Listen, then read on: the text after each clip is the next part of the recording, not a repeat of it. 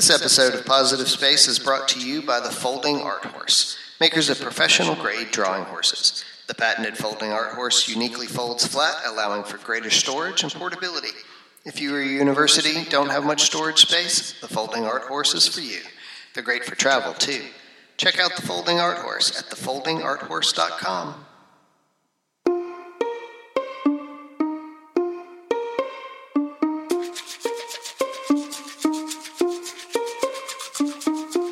Welcome to Positive Space Conversations in Art Foundations, a production of Foundations in Art, Theory, and Education, also known as FATE.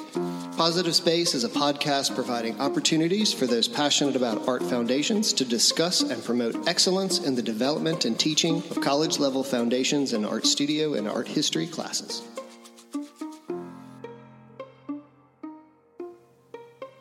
This is Valerie Powell, and welcome to Positive Space. Joining us via Skype, we have Colby Jennings. Welcome, Colby. Thanks for having me.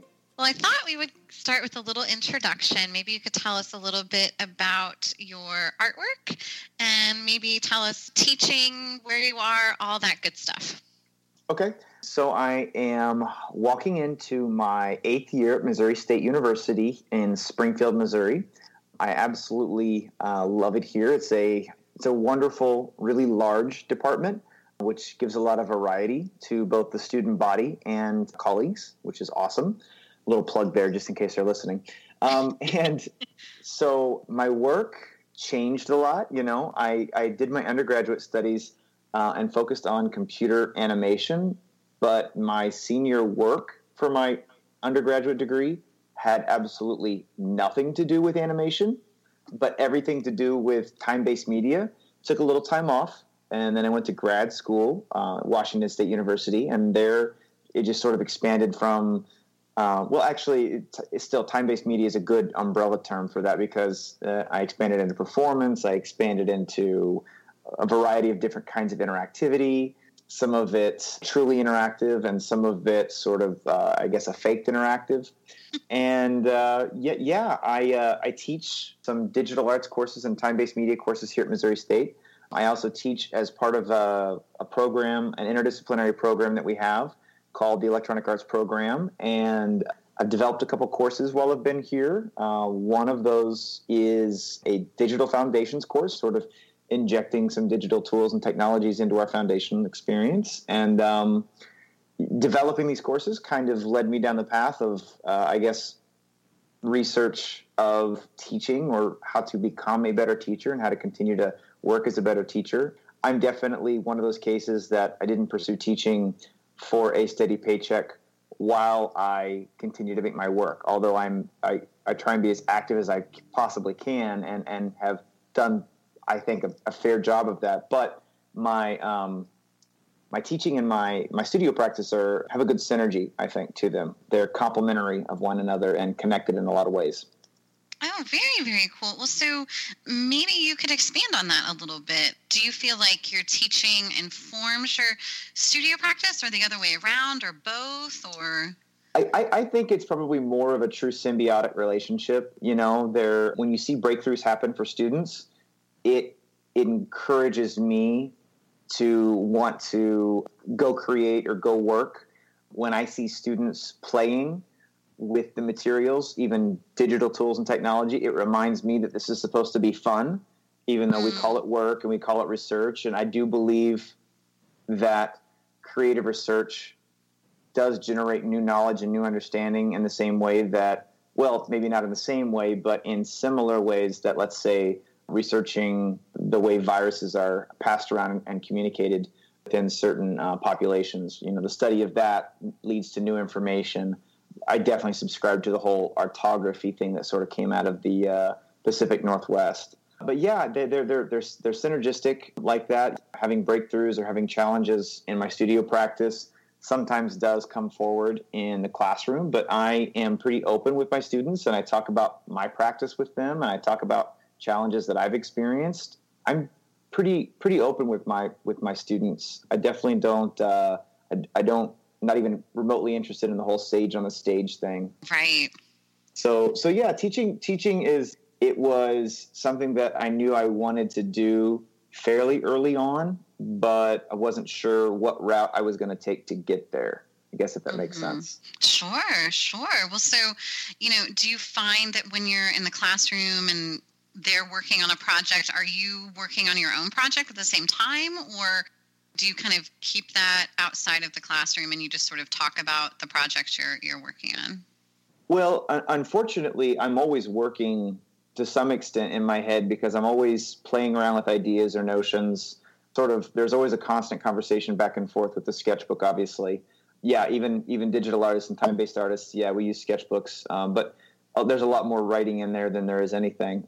It, it's it's not something that there's a lot of a lot of clear divisions, and I guess because of that, it, it, it sort of does bleed over a little bit. I don't, I, I definitely don't bring in immature work or things that aren't ready to be shown. Uh, I don't bring my work into the classroom like that. Uh, I have to live with my work for quite a while before I'm ready to show it to anybody, even my students. Which you know, maybe I shouldn't do that. Maybe I should let them in on some of my failures. but um, but you know, those are that's just that's just been part of my practice for quite a while. But you know, I they I, I do allow them to critique my work and um, you know oh. ask questions of that you know, and I've, I've learned a lot through that process because the critique process is, is very important to all of my classrooms, foundations through senior level experience. You know, they learning to drop their egos at the door, not the whole like scary critique thing that you hear about, you know, some East Coast school where everybody walks out weeping and wants to give up art completely.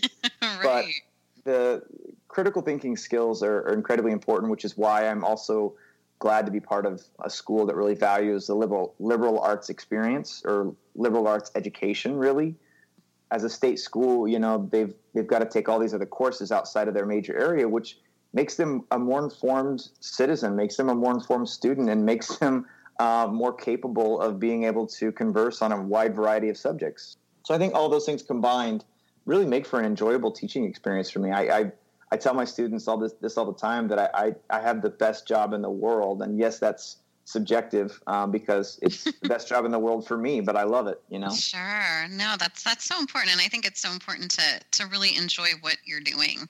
And I think when, when I was in school, I mean, I, I could sort of tell there were professors that I had that were very engaged and really curious and really present. And then, you know, we've probably all had professors that maybe weren't as much in the zone or in in the room even so sure. um so and, i think it's it's nice to to sort of think about the roles that we play in, in those kinds of spaces. Sure and and being mindful of that i've even seen i've seen colleagues go through spells where they seem less engaged and then you see them just completely change one day and all of a sudden they're more they're re-engaged and you don't know what's happened in either in their studio practice or they've been reinvigorated by something that's happening in, in, in the um, in the teaching space, but those th- it's a constant evolution. It's not just something that sticks with you. It's something to be mindful of. It's something to continue to grow in. And so I've, I've got a lot of great faculty to look up to and to learn from and at the same time sort of keep me mindful of my own game you know well sure and and, and i think that's really true of the classroom as well. It's like, you know, we could have a student on the first day that, you know, maybe seems like they're not very into it. And then that can evolve and change, you know, throughout the semester. You know, so sort of being mindful, like you're saying, of of that freedom to evolve. Sure. And in, and that even happens with the physical spaces. Students walk into a classroom that has a bunch of easels put up, ready to tape paper up and um, with a pencil away they go on a still life or a model or their left hand or their right hand or whatever they're drawing you know. Those kinds of spaces there are certain expectations i guess for those kinds of spaces whether it's through myth or otherwise. And then there's a different kind of experience when they walk into a room that is lined up with desks and on those desks sit computers. And so uh, those those things change the whole experience. And so that's an additional challenge. Um, well, again, I'm sure there are challenges for teaching all kinds of things, you know, access to materials for a, a 3D sculpture lab.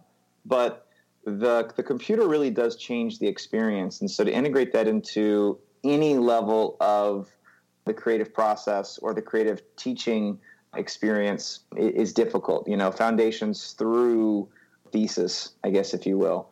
Um, mm-hmm. Um, And so that's something I'm interested in. I'm interested in how to move students beyond their fear of technology or their abuse of technology or their inability to really utilize technology in any sort of meaningful way and to engage with it at a more base level. Those are those are all things that I'm really interested in, and I, uh, I, I kind of that's how I got involved with Fate. Really, I was interested in how to how can we better integrate, and there are a lot of, there are lots of people doing this, and I look up to a lot of them, but I also am sort of encouraged by this and want to be part of that conversation because it's only going to help make me a better teacher, but really how to better integrate technology within the studio arts classroom. It's it's hard to get them to remember that even though they're sitting in front of a computer, they are in a in a creative space, a space that will be at times tutorial based, but the, the point is to be making art of some kind or learning the principles of art making. So that was one of the ways that I got involved with Fate really through a friend and uh, proposed a paper, and I've been a really tried to try to be an active member ever since that. I think one of the things that you mentioned that I I found really curious is this idea that you know you have this room full of computers and but you want to have this space and this environment where students can critique and have conversation and when you're sitting in front of a computer with the chair you know where you're just sort of uh, encouraged to look right at that thing collaboration and sort of sharing and, and dialogue can sometimes get really quiet you know when when there's all those screens. Have have you found ways or tips for how to break that up or how to encourage the conversation the collaboration and the sharing still within this technological environment well you, you know i'm i'm there are a lot of people some of whom are that have grown to be friends of mine who are also interested in this idea. And I've got I've got several ideas. Some of them aren't mm-hmm. really conducive with reality. Some of those ideas involve needing additional space, which to um, use a really cheesy pun, space is truly the final frontier within education, and that access to space, access to additional space, the appropriate or even something close to an ideal teaching space is very hard to come by. So again, from a top-down view, from a helicopter view, from a lot of administrators, not all, but some, digital foundations that occurs on a computer or with a computer, well, that, that need, they need a computer lab, and that serves that purpose. That's it. There it is. Done. Boom. Okay, got that one taken care of. Um, on to the next one. Right. Then, then they're worried about how do we vent out the chemicals in the uh, printmaking lab, those kinds of things. So it's difficult to get them to experience that unless somebody has come out of one of those traditions or one of those experiences. So it's it's a lot of work in terms of the actual sort of institutional and sort of administrative side of things where you're having those conversations about what's what's best in terms of creating a true destination program if you will you know that's that's a buzzword on our campus right how do we create destination programs programs that students come from a lot of different places to come and and be part of that program.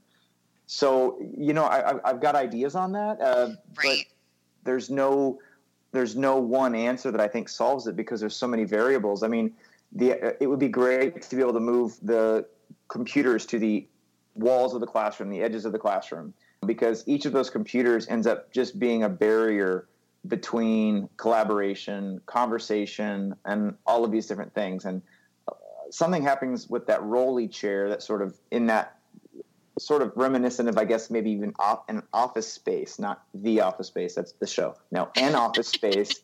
The, the, the, the, mindset that that creates again is is is is is more clinical uh, than it is creative, and you know. But then it's hard for them to, I guess, see a projector if you're doing a tutorial. So then, what do you need to do? Do you need to hang screens on the wall so they can see from wherever they're at? But that open, empty space in the middle would be more inviting. You know, in the drawing in the drawing studio, if you're standing up drawing, it's it's very natural. I mean, your teachers tell you get away from that drawing for a second, rest your eyes, look at some others, some, somebody else's drawing.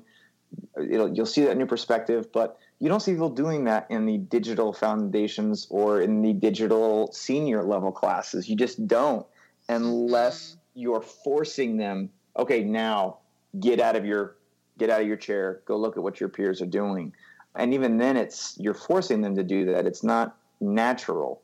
So, how to integrate digital tools and technology, something that they're they, they're using constantly anyway. You know, I'm just, I guess I'm just old enough where computers were still a, a super great big fascination, and we didn't have one for the longest time, and so some of my friends were spending their time with their head under the hood of a car, and I was taking off the side of our computer and looking inside of it when my parents weren't looking because they were just sure I was just going to either break it or electrocute myself.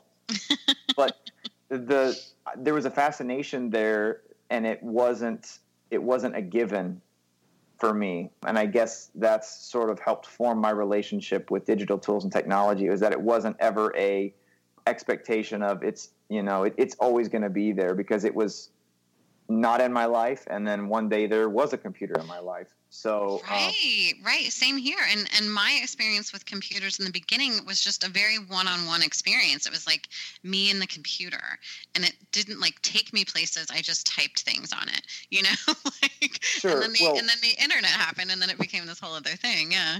Yeah and and that's one of the things that i i i was sort of eager to interact with people. Obviously there was a even in the early days of the internet, there was a lot of hostility and and and, and uh, nefarious things that were happening in some sort of these chat spaces. But I was interested in engaging with different communities and talking to different people because coming from a living in a rural town and living out in the country even is a little bit sort of isolating at times. Yeah, I got to have things like dirt bikes, but all my friends were in town riding their bikes back and forth, and so so it was a different kind of experience. But it's hard now to relay what that's like to not have a computer and then one day you've got a computer that that that switch that flips in your head of potential is not something that's happened for now my student population for most of them anyways yes some students coming out of a variety of different socioeconomic backgrounds may still have that experience, but now it's more pervasive. Now it's more expected. Oh, technology is part of life. When I get to, to a certain age, I'm going to have a smartphone. When I go to college, I'm going to have a laptop, you know? Right. Um, and so then their expectations of what those things do is by the time I get them, even in foundations, it's, it's kind of set in stone. Oh, you use this to message people. You use this to set up parties and events oh yeah, there's Photoshop. We know how to use that. I use that to put Chris Christie on the beach or riding a whale, or you know, put Vladimir right. Putin riding a polar bear, bare chested. The, the expectations of what to do with these things are already set up, and all of that kind of has to be wiped away. And you're never going to get rid of all of it, but those are just some of the challenges. And I guess that's why I'm interested in uh, the pursuit of better teaching practices for the digital foundations and, and all of the, the digital classroom. Well, you know, and I, am curious in, in terms of this conversation about space and, and what's sort of ideal and, and what's working and, and all of that. It's, you know, I know a lot of programs have those kind of courses online. So their space is, is not even rows of desks or whatever with computers. It's it's like virtual.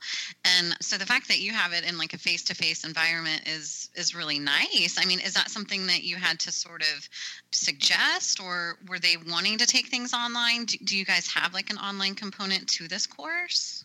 We don't have, and I've actually shied away from. There was some suggestions at first on how to set up maybe some sort of digital space where students could interact, mm-hmm. but we were struggling to get them to interact physically. So the idea of these forced interactions that happen, let's say, in these really odd spaces like, let's say, Blackboard Online. Blackboard right. can be a great piece of software if the classes makes sense for that. But the forced interactions of putting up a post and then requiring that everybody submit some sort of response just it, it, it, it, that's not something that meshes well with the goals of the foundations, the digital foundations classroom. So, yeah, I do have some friends who who actually believe the believe in the idea that maybe that digital foundations classroom should exist within that digital realm. I utilize some uh, digital uh, tutorials that are readily available and, and, and freely produced by some really brilliant educators because I definitely believe in not reinventing the wheel. But that physical space is still necessary, even if it's imperfect. Even if that space is imperfect and needs a lot of adjustment, continued evolution of that space, can only happen if you've got the students there. And I often even ask for their feedback and input about, you know, how how could we better arrange this space? How could we make this more conducive to so that you would maybe feel like getting up and walking around where you would feel like you can do that because you know in their computer science class that they might have had to take for their gen eds they probably weren't encouraged to do that so uh, you know uh, with my animators uh, with my animation students i tell them you know in order to to create animation you yourself have to be animated uh, so they learn to get up but it, it's just a struggle and there's no right or wrong answer i, I don't think um, but like I said, I'm constantly trying ideas, and when something doesn't work, I don't necessarily scrap it, but maybe it goes on the back burner for a while because maybe it can be tweaked and it, it would work. So, but again, like I said, it goes back to some of them just aren't conducive with the realities that we face. Right. And that's, I think, an important thing to be aware of. It's like some things you can change and some things you just can't. But I think being in tune and being aware and, you know, being flexible to, to say, well, how can we do this better within this, rectangular room or whatever is so important you know to think about and so your your primary audience are they animation majors that are taking this course within foundations or is it sort of a mixed bag well the foundations course that i helped develop is required by well okay okay I, I say that we're having a conversation as as a department right now as to whether or not that class will be an either or replacement for one of our other foundations courses or if it should be in addition to. I'm of the mind that it should be in addition to just because I still do believe in the value of having a good, rich, solid foundations experience. So, no, this is for everybody. Drawing major, yeah, they're going to be in that class. Graphic design major, they're going to be in that class too. Um, obviously, the faculty coming from different areas have different ideas of what needed to take place in that class. There were a lot of conversations and sort of gnashing of teeth. Well, this needs to be primarily tutorial based. We need to teach them the software. That way, I don't have to do that, you know, in my next level class, in my sophomore, my junior level class. But that's sort of discouraging too, because that doesn't again help to foster that that experience of collaboration or of that artistic creative uh, bubbling up of uh, whatever those creative juices are you know within that um, that space it those things aren't conducive to that when you're going in every day and you're showing them how to find certain buttons in photoshop or find certain buttons in whatever piece of software.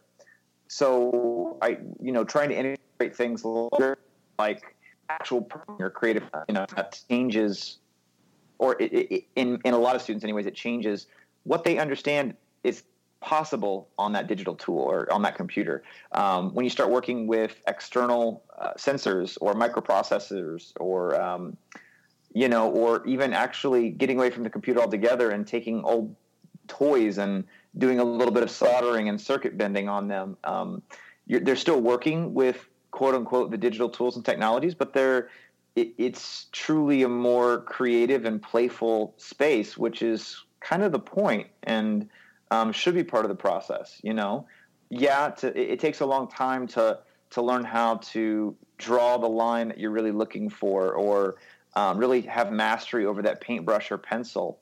It doesn't take very much to pick it up, though. It takes longer to pick up some of these digital tools and technologies, but not near as much time to master so they can actually get on with the art making a little bit sooner. But That's, you've got to get over some hurdles. Right, right. And and I think expanding the understanding of technology that it's it's not necessarily all screened based, you know, that it doesn't have to be you sitting in front of a a rectangle or whatever and you're doing this thing but it can involve moving around and in circuits and other kinds of sound experiences or that it doesn't just have to be photoshop which is important or Sure, and there's and and one of the great or some some great examples of that are some off the shelf technology that was developed for one purpose. A lot of uh, you know other artists out there or other computer programmers have helped the community at large be able to utilize them for things other than maybe what they were originally intended for. The mm-hmm. Microsoft Kinect is one example of those, of that where it's been utilized to do all kinds of things. In fact, our large scale uh, 3D scanning setup is just an array of uh, Microsoft Kinect sensors. And sort of uh, the technology has grown since then, and there are people in, who are marketing things who are that are essentially kind of a scaled down version of the Microsoft Kinect.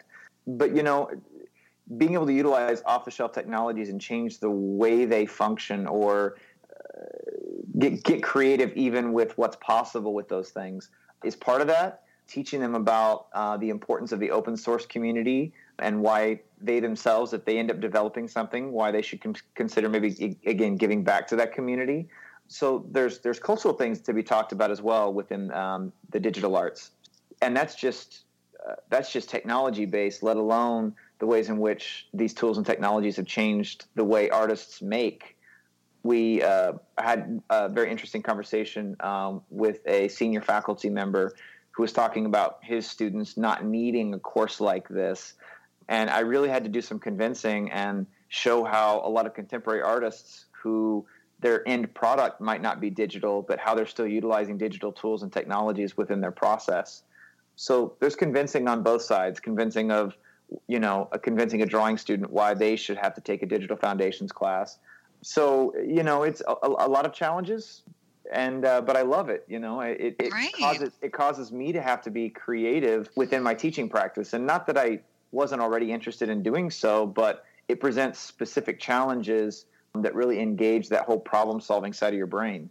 Right, and and and I think we have to sort of constantly be aware of those questions that come up, whether it's from students or parents or colleagues that are saying, "Well, wait a minute, why is this really relevant?" Or why do they need to learn this their first year? You know, or or you know, or why do I need to know this if I'm going to be a photo major or a graphic designer or what have you?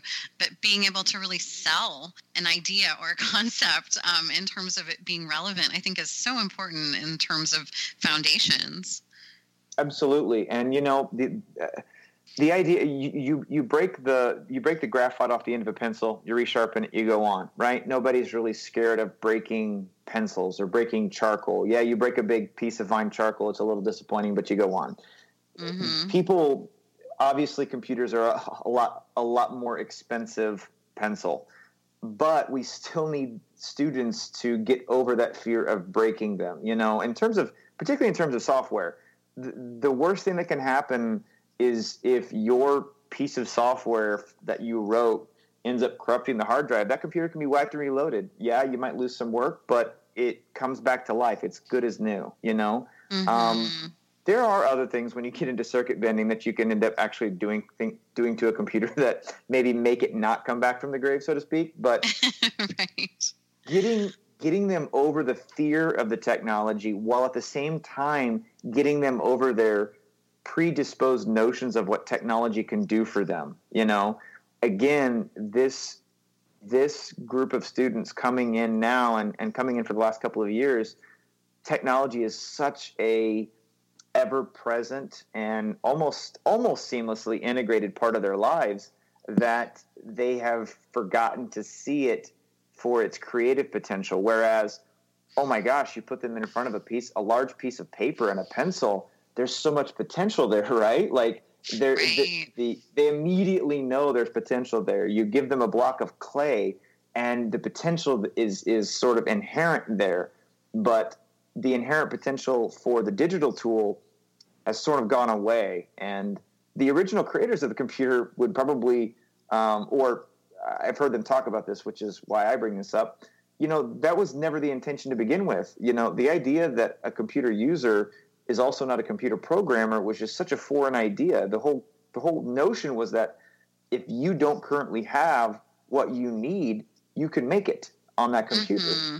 Well, we've gotten into this we've gotten into this sort of rut where now I just well I'm going to go buy that five dollar app on um, the App Store. I'm going to go buy a subscription to Adobe that costs an arm and a leg Right, and it's quick and it's like immediate. And you know, it's curious to me that, you know, so many times whenever I'm introducing time time-based things in foundations, it seems like the students think that because it's time-based, it doesn't take any time at all to make it. You know, it's just really quick. It's like super easy and there's no process, you know, there's no preparing, there's no planning. It's just like boom, boom, click, click, done.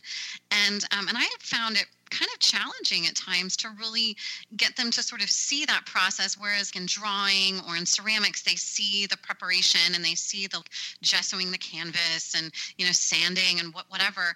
Whereas sometimes with technology you know i don't know if they see it that way. Yeah i i had a i had a painting teacher in my undergraduate experience. It was it was a painting one class.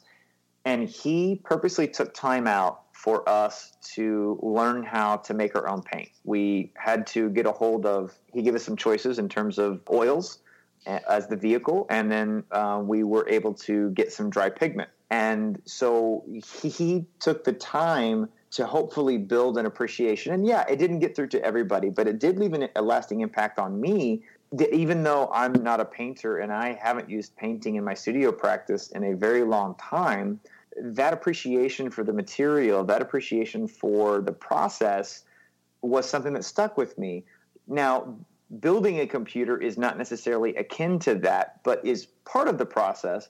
But so is writing your own software, so is writing a small program, so is using multiple tools along the way. You know, Photoshop might be one part of the process, but let's throw a, a monkey wrench into the system and force students to print it out copy it on a black and white toner copier three times so that it's degrading each time. They have to scan that back in and then utilize that as a substrate for the project that they're working on. So, providing obstruction for students that moves them in and out of the digital realm is one way to do that. But you're exactly right. The whole idea of time based media well, I'm going to take my phone, I'll record a couple of strange right. camera angles on uh, a bee pollinating a flower and uh, the surface of my coffee that I got from that you know uh, hipster coffee shop down the way. I'm going to edit those together, and then I'm going to force everybody else to find meaning in that. You know, that's you're exactly right. And you know, not everybody's into clever art, but the idea formation process needs to to be a part of that. Um, and I, so I don't know. I don't know. I don't know if I have again, I don't have answers on that, but I have ideas on how to continue to grow in that realm. Yeah, well, same here. I mean, I feel like I don't really have answers for a lot of things. Yeah. you know, as and and I think that that kind of helps to keep things more open by by being sort of flexible. And that's that's one thing I've really found with the fate community that is just so refreshing. You know, is that no one's like, I've kind of got this. I'm sort of I figured it out. Here's the secret. You know, everyone's in the trenches going, "Hey, you know, how can we do this better and how can we champion each other, you know, in that process?" Absolutely, and that's actually one of the one of the things that's really led me to feel sort of protective over the sort of fate community. Uh, I won't name any names, but there have been other professional organizations that I have been a member of or continue to be a member of and attend, and I've presented at, at some of those spaces. But the community and the energy at the Fate conference is is really like you know nothing else that I've experienced thus far because it really is sort of at the grassroots ground level of everybody everybody there's like oh yeah i've got this figured out. I'll share this with you. But what do you, what, what have you done? You know what have you tried? What have you been able to experience? Oh you're you're struggling with your administrators because if you rearrange your classroom you're going to have to drop your capacity by two. How did you have that conversation? Or those are more pragmatic things all the way to how did you how did you introduce these tools and technologies in a creative way how did you did, were you able to integrate things like performance into digital the digital foundations class? Or does that belong better in a sculpture class which is sort of the tradition where performance grew out of? I've had some really amazing and engaging conversations and some of them weren't really even built in around some of the papers that i've presented. You know they were just sort of uh, passing conversations it, like i said it's really it's really caused me to sort of fall in love with that with the community, even though you know I know I I know per, personally and by and, and by name few of the members, but the energy there is so welcoming and so sharing and so built on collaboration that it, it's awesome. I'm, I'm not necessarily trying to like win brownie points here, but it truly is pretty cool. well, no, and I mean, I, I feel the same way. It's it's so nice to just be able to talk to someone and maybe you just have a five minute conversation but it goes really deep and it's not what's your title? You know all those things whatever. Sure. but it's just and then i can see that person again and it just feels like oh we're like old friends now you know because we had that brief but but really meaningful exchange. Absolutely and the, the connection is the important thing. Like you said uh, i think you said something about being in the trenches. We realize that we have shared experiences. We're all in the trenches together and fate is by its very by its very nature and the way it's constructed attracts people who are engaged with the process of of teaching of the research of teaching of growing as an educator, of not stagnating and providing the best mm-hmm. experience for the students that they can. You know, again, this isn't a collection of people who went into teaching to just get a steady paycheck. These are people who consciously made the decision to become an educator and want to continue to grow in that. So uh, I, I've I've had just random strangers that I've come, you know, after a paper or something that I present or a panel that I've been on, come up to me and tell me that they want to share a syllabus and some assignments with me and materials and links and I, I mean, know. Isn't that just? I love like nerding out on all of that stuff. Like, oh, I, I, I so totally, good. I, I, geek on that stuff, and and, yeah. and really, I'm probably I'm one of those probably at those at those conferences the people are like, all right, I'm gonna I'm gonna try and get away from this conversation here. This guy's been talking my ear off for 30 minutes, but right. Um, you, you know, it's we sometimes miss that level of engagement. My my my faculty that I work with are great and they are engaging. But when you work with them a lot, you know the areas that they that they sort of where their expertise is and you can call them in on those expertise but it's it's wonderful to be in those spaces where you don't know somebody's expertise and you've got to ask them questions for that and they may end up saying something to you that they didn't even realize that they were interested in and so those conversations are, are, are two way in that they're helpful for both the person asking the question, the person being asked. Sometimes saying it out loud offers new realizations. Absolutely. And I've I found it so helpful to just sort of gather knowledge like, okay, like this is how this other state school is doing this, or this is this seems like a normal amount of students to have in a classroom. Okay, well that's different than what I'm experiencing. This is helpful information, you know, to to bring to like your administrators or to just help to advocate for those kind of dreamy things that we often need in the classroom or within our own programs. Sure. And, and again, for those of us who do truly geek out on the ability to combine your studio practice with your teaching practice, I mean, it's, it's, it's, there's, there's truly room for new, new knowledge building and, and, and new understandings to be generated in the classroom and in your studio practice. And you know, I've I've had, I've had conversations at Fate too that have also affected my studio practice. But oh, sure. Um, you know, you just you, you meet some wonderful people, and it's so nice to share the love of teaching even if your studio practices are completely different or somebody somebody has a studio practice but maybe that's not their emphasis. Maybe they're at a school where either there's no support or there's no substrate for support for um, their studio practice. So maybe their studio practice is still active but in, in a different level than somebody else's but your love of teaching and your your want or need to continue to get better at that just brings you together immediately you know?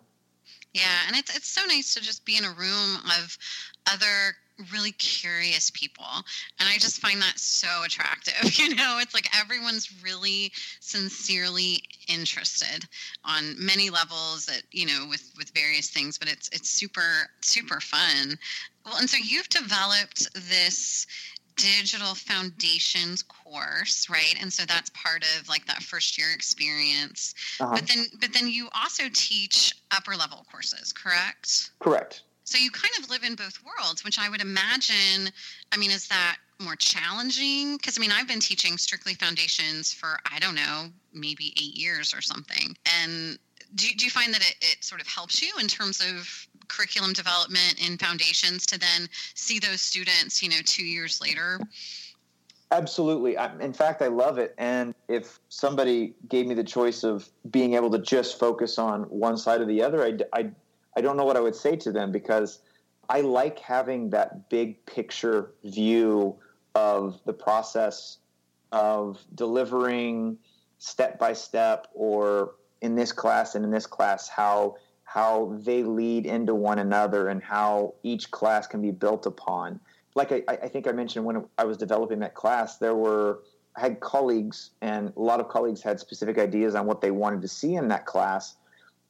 some of them took a very technical route. You know, oh, in my class, in my sophomore level class, again, I don't want to teach the pen tool, or I don't want to have to teach the foundations of Photoshop. So that's what needs to happen in this class, and that's it. Well, you know that that's not what happens in 2D or 3D foundations, and that's not what should happen in digital foundations.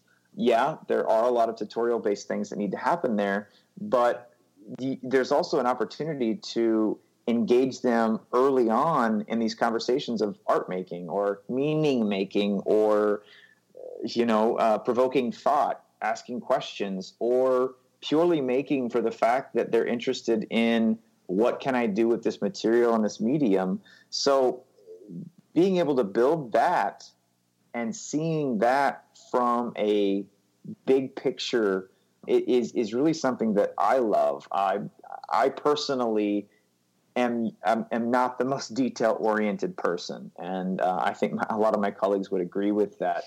But what I what I what I think I am good at is seeing the relationships from a large picture perspective of let's say the curriculum as a whole for this program and how do we achieve the goals of the entire program by year four you know? Mm-hmm. how do we mm-hmm.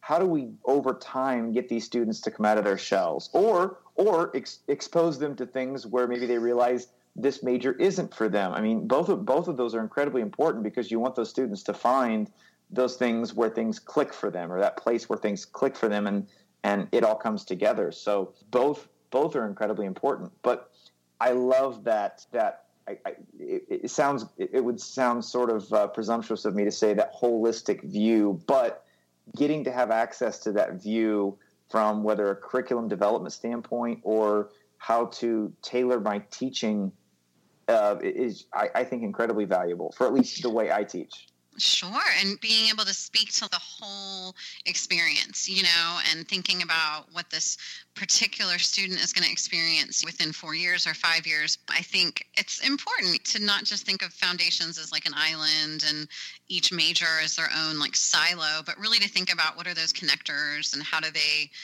work together. That's that's super crucial.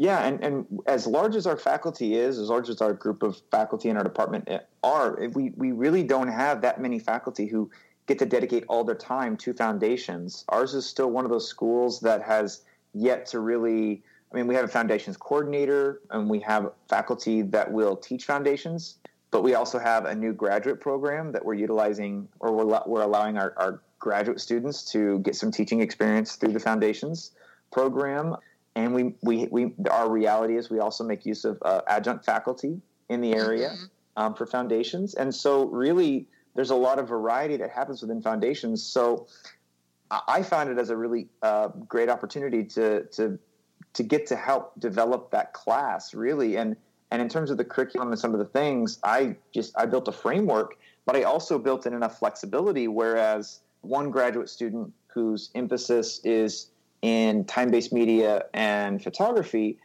can still utilize their specialty, utilize their love for a particular medium. In a couple of the projects, the, seeing the faculty engaged or seeing the, the teacher engaged is, is, is helps to make a better experience for the students, even if they are stuck behind a uh, computer. So adding that flexibility in there, but at the same time making sure that even in those even in those uh, projects where they've made them sort of their own, that the goals are still met through the results.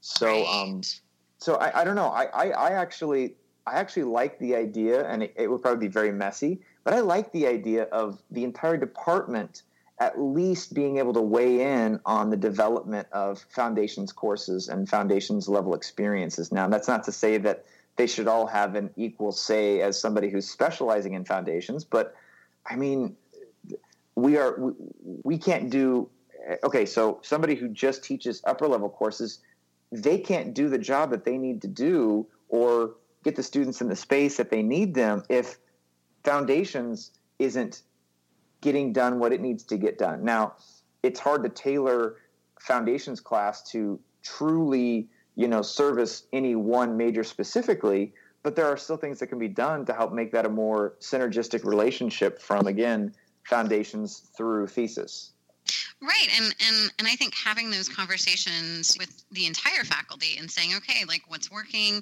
what can we do better, what do you need, and and not in this place of like, well, I don't want to teach this, so let's just give it to foundations, you know. Sure. But but in in this really honest way of thinking about, you know, what do the students really need to know, and what's really crucial, and and what's more specialized. Um, yeah, I think I think it's so important that everybody feels like they're buying into this thing, even if they're not teaching it, you know, because it really does affect everybody. Absolutely, I I I I don't again spend all, all of my time in foundations, and in fact, I teach a couple of different th- courses that you you could consider foundations, even though they all they exist maybe in the sophomore or even junior level. I teach a, a junior level course. It's called the Fundamentals of Collaboration, and it's part of an electronic art art um, electronic arts program. And uh, but that class even still is is foundations. It just just happens to be at the junior level because it's foundations of something a little different. Right. But all of that being said, I can't imagine not being a part of fate because foundations quite literally through the name is what we're building all of our other courses on, our programs on, and, and hopefully building our students very rich and engaging experiences on. So mm-hmm. I, I, I, even if even if I don't teach another foundations course for a couple of years, I I, I see myself definitely still trying to engage with fate in um, and as much as I can. Oh, wonderful. Well, and I, I, wanted you to be able to talk a little bit about this international program uh, that you've been a part of, I want to say in China or maybe South Korea. Do you want to talk a little bit about that?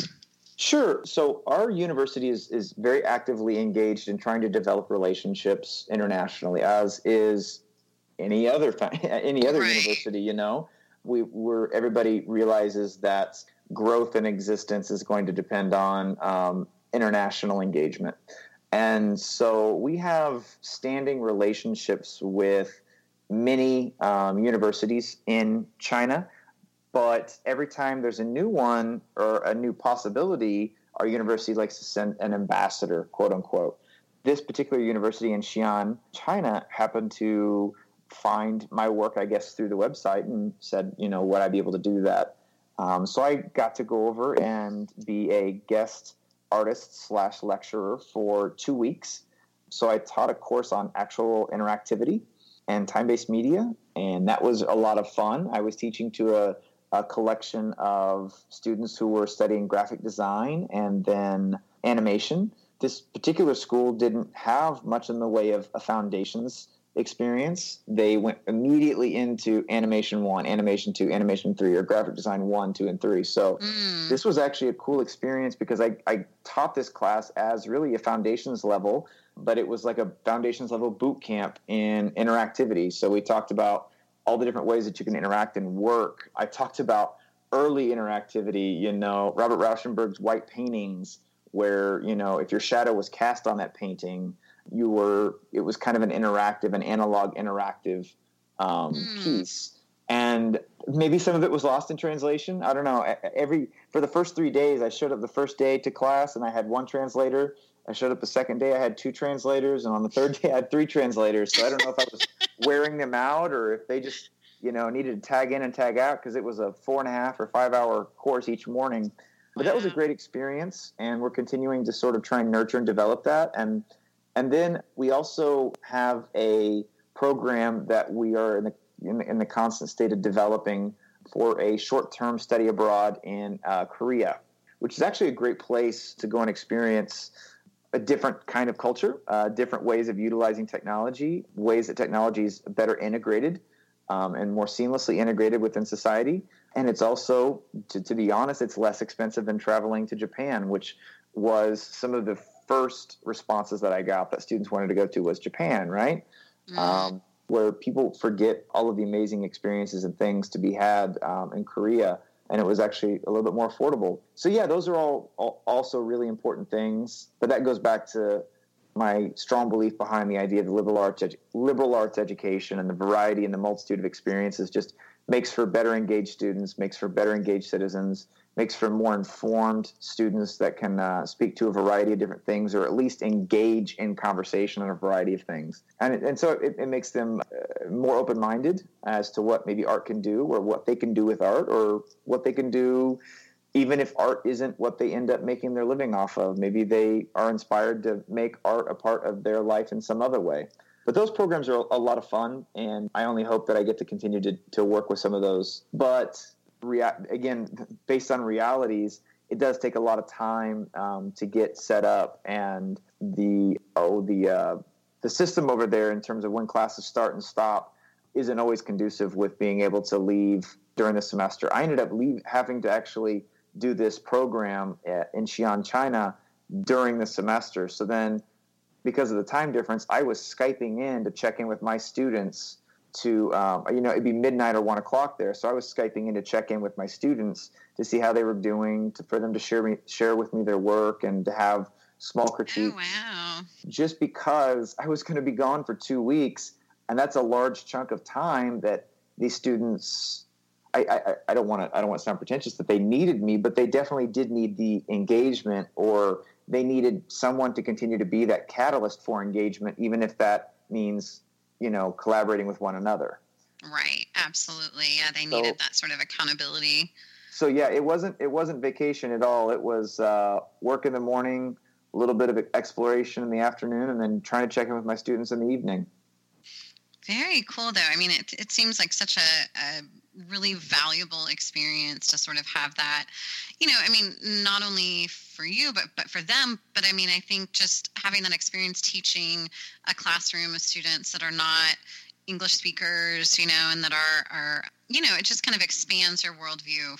Absolutely. And we all have pre-existing ideas of of what some experience is going to be before we walk into it. And i have to mm-hmm. say that the work that came out of this two week workshop completely blew away my expectations. The, the students took to the experience, they committed themselves, they they completely gave themselves over to the process that I asked them and it was it was great. Matter of fact, I came back with a lot of great ideas, sort of reinvigorated, and also it it, it sort of upped my level of expectation that if in two weeks we were able to achieve that, I, again, albeit we I had them for five hours a day, but it sort of changed my expectations of what to expect of my own students back here that I get to see on a daily basis. And I see them in my classroom and in the hallway and in my office. So it, it's maybe made me a little bit not tougher, but again, the quality and level of expectation that, that I have is, is, is better because of it. Oh, that's wonderful. That's, that's really, really an exciting thing. Well, Colby, thank you so much for talking with us today. I've really enjoyed it. You are very welcome, and I'm, I'm glad you're doing this. And I think it's very cool that Fate has its own podcast. Thanks to you all. I I, uh, I thoroughly enjoyed chatting with you today. Uh, definitely would do it again in a heartbeat. Oh well, thank you, thank you, thank you.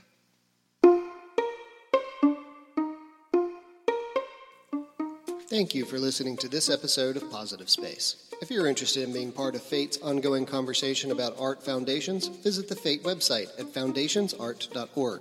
Don't forget the dash between foundations and art. This episode's interview was conducted by Valerie Powell and was engineered and edited by Raymond Gaddy.